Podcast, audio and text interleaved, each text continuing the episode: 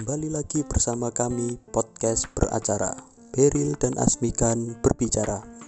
Episode kali ini kita tidak ditemani oleh Asmikan Karena memang Corona dan PSBB ini memaksa kita untuk tetap berada di rumah saja. Kita doakan semoga pemerintah, petugas medis, TNI Polri, atau pihak lain yang terlibat diberikan kesehatan, diberikan kekuatan dan kesabaran dalam menghadapi virus ini. Semoga virus ini bisa virus corona bisa segera musnah, bisa segera teratasi dan kita bisa kembali beraktivitas seperti sedia kala tanpa takut tertular atau parno lah. Biasanya ini kita kan parno. Tanpa takut parno akan virus ini. Untuk oke, okay, untuk kesempatan kali ini banyak dari teman-teman request, "Kak, sharing dong terkait bagaimana sih kalau kita mau magang atau mau menjadi seorang advokat litigasi, persiapannya apa aja sih?" Oke, kita rangkum pertanyaan-pertanyaan itu ke dalam beberapa tips yang akan dijelaskan. Ada enam tips bagaimana atau persiapan apa yang harus dilakukan untuk bisa menjadi advokat litigasi ataupun magang di law firm litigasi. Yang pertama, kita harus tahu dulu apa sih litigasi, apa, apa sih non litigasi atau corporate lawyer. Litigasi secara garis besar adalah praktek advokat yang berkaitan dengan dunia peradilan, baik itu pidana, perdata, ataupun tata usaha negara. Sementara kalau non litigasi atau corporate lawyer tidak berkaitan dengan dunia peradilan itu. Biasanya adalah eh, banking, perbankan, fintech, merger, akuisisi, legal audit, dan lain-lain. Banyak contohnya nanti teman-teman bisa browsing. Kemudian yang kedua adalah mengikuti PKPA. Ini merupakan pintu gerbang seseorang untuk bisa menjadi seorang advokat. PKPA atau pendidikan khusus profesi advokat merupakan hal yang menjadi syarat wajib sebagaimana yang disebutkan dalam undang-undang advokat agar seseorang bisa diangkat dan disumpah menjadi advokat. Ini wajib dan tidak bisa ditawar. Bagaimana caranya aku ikut PKPA? Ada dua cara. Teman-teman bisa stay, bisa pantau web dari kampus yang menyelenggarakan PKPA ataupun bisa tanya-tanya ke temennya yang kebetulan sedang kuliah di kampus yang memang akan menyelenggarakan PKPA. Itu cara yang paling gampang. Kemudian tips yang ketiga adalah mengikuti UPA, ujian profesi advokat. Percuma kalau teman-teman di sini lulus PKPA tapi tidak mengikuti UPA atau tidak lulus UPA, ujian profesi advokat, maka syarat untuk menjadi advokat itu tidak tersempurnakan dengan baik. Kita kita lulus PKPA tetapi kita tidak lulus atau belum upah maka kita juga tidak bisa menjadi advokat atau tidak bisa diangkat menjadi advokat. Upah juga menjadi salah satu syarat mutlak seseorang bisa diangkat menjadi advokat. Prosedurnya seperti apa upah? Biasanya diadakan satu tahun dua kali atau tiga kali tergantung kebijakan masing-masing organisasi advokat.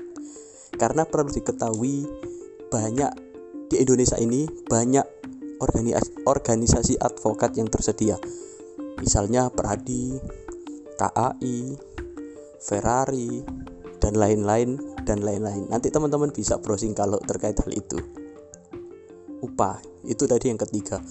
Kemudian yang keempat adalah persiapkan peralatan.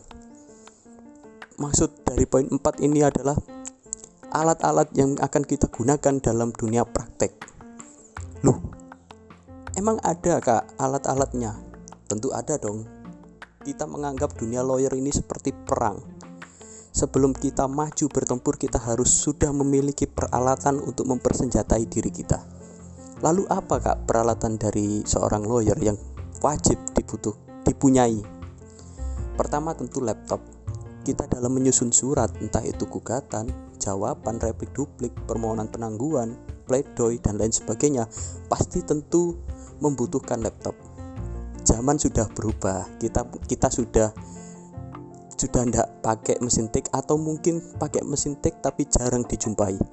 Selain karena memang efisien dan efektif kalau pakai laptop bisa hasil kerjaannya bisa lebih bagus bisa lebih rapi hemat waktu hemat tenaga dan lain-lain bisa save file langsung di perangkatnya Kemudian alat yang kedua yang perlu dibutuhkan yaitu buku terkait hukum dasar.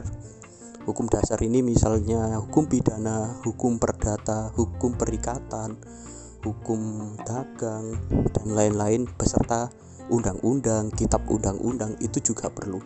Kenapa kok diperlukan? Kita sebagai seorang lawyer, sebagai seorang advokat praktek litigasi, terkadang kita mengalami kelupaan tentang materi perkuliahan kita atau kita ingat tapi perlu diperkuat lagi materi itu.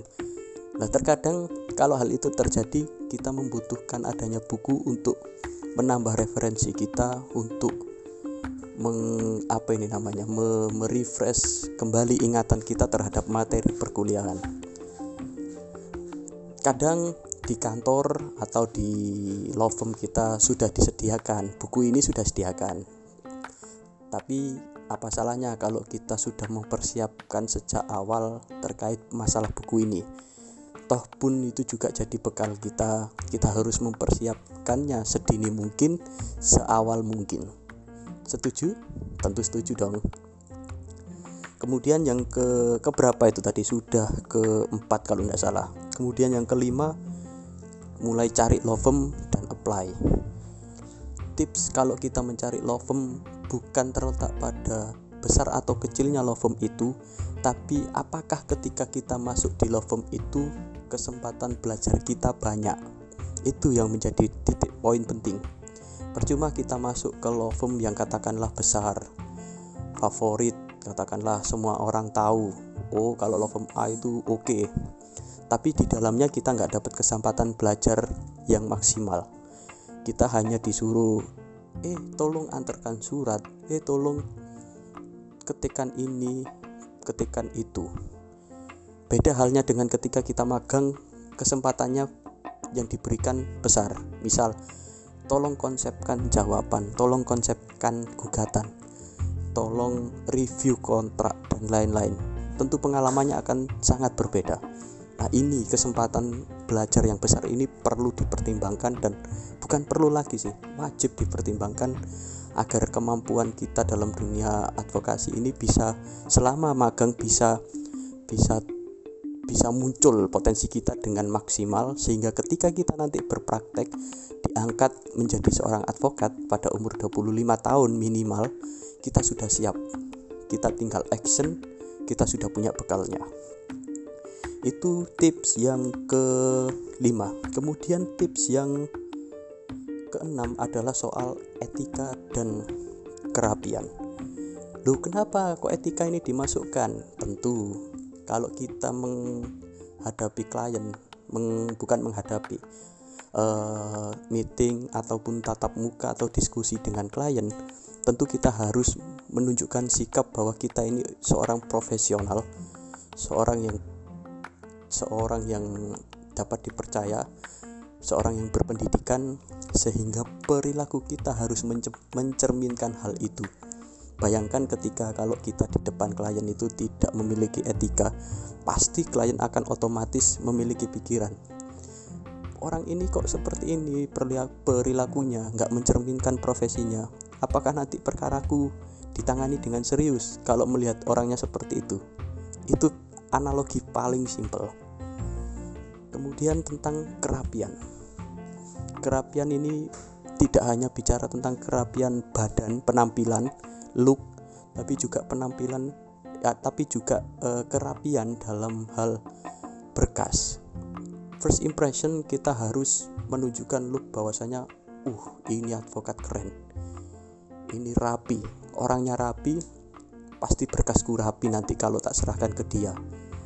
Nah anak apa kesan-kesan seperti itulah yang harus ditumbuh ditumbuhkan terhadap klien atau calon klien kita.